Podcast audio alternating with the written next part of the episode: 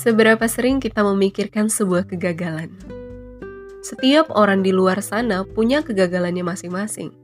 Sekalipun kita memandang posisinya adalah tempat teraman saat ini, bukan berarti di waktu yang sebelumnya posisinya selalu sama.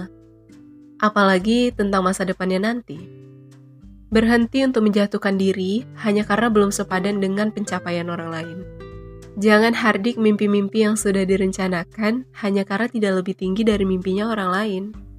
Bukannya setiap dari kita punya cara yang berbeda, punya sikap yang berlainan, bahkan pola pikir yang belum tentu berujung setuju saat disatukan. Jadi, tenanglah, keberhasilan atas dirimu diperoleh dari pencapaianmu. Kemajuan dirimu dilihat dari bagaimana masa lalumu. Indonesia tidak dikatakan merdeka jika sebelumnya tidak dijajah dan berjuang untuk memerdekakannya. Sebab itu serupa dengan diri kita. Kita tidak akan dikatakan menang jika sebelumnya tidak berjuang untuk memperoleh sebuah kemenangan. Bicara tentang kegagalan, kegagalan terbesar apa sih yang pernah dirasakan?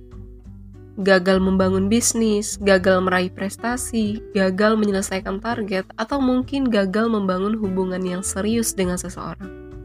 Jawaban itu bentuk perasaan paling murni, karena biasanya tanpa disadari, orang yang mengakui kegagalannya tidak berlebihan seperti menceritakan keberhasilannya. Tapi, itu bukanlah sebuah kegagalan yang mutlak. Ia hanya belum menetap di tempat yang tepat. Mungkin kurang dorongannya, kurang doanya, kurang telitinya, hingga kurang kesabarannya. Itu artinya semuanya sengaja tertunda menunggu tuannya kembali memperbaiki apa yang pernah digagalkan. Tidak sedikit dari kita yang berhenti berjuang sebab kegagalan yang dirasakan terlalu jauh, bahkan sampai jatuh. Belum lagi benih kecewa yang timbul akibatnya. Munculnya rasa kecewa bukanlah tanpa alasan.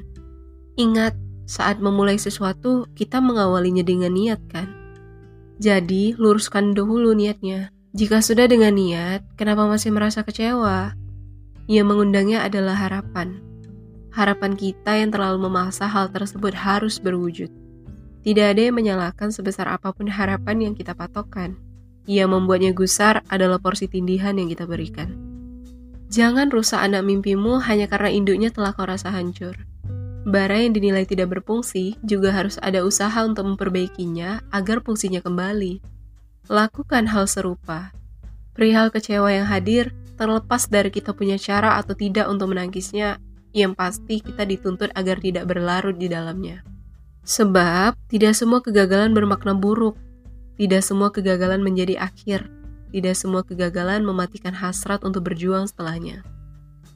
Winston S. Churchill bilang, Success is not final, failure is not fatal, it is the courage to continue that counts. Kesuksesan itu bukan akhir, kegagalan itu bukan hal yang fatal, namun, keberanian untuk melanjutkan adalah yang diperhitungkan. Lantas sejauh ini, alasan apa lagi yang membebanimu? Cukuplah menganggap kegagalan membatasi diri untuk maju. Justru harus beralih sebaliknya. Karena kegagalan menghadirkan semangat terbesar kita untuk menunjukkan pada rasa kecewa bahwa diri ini jauh di atasnya.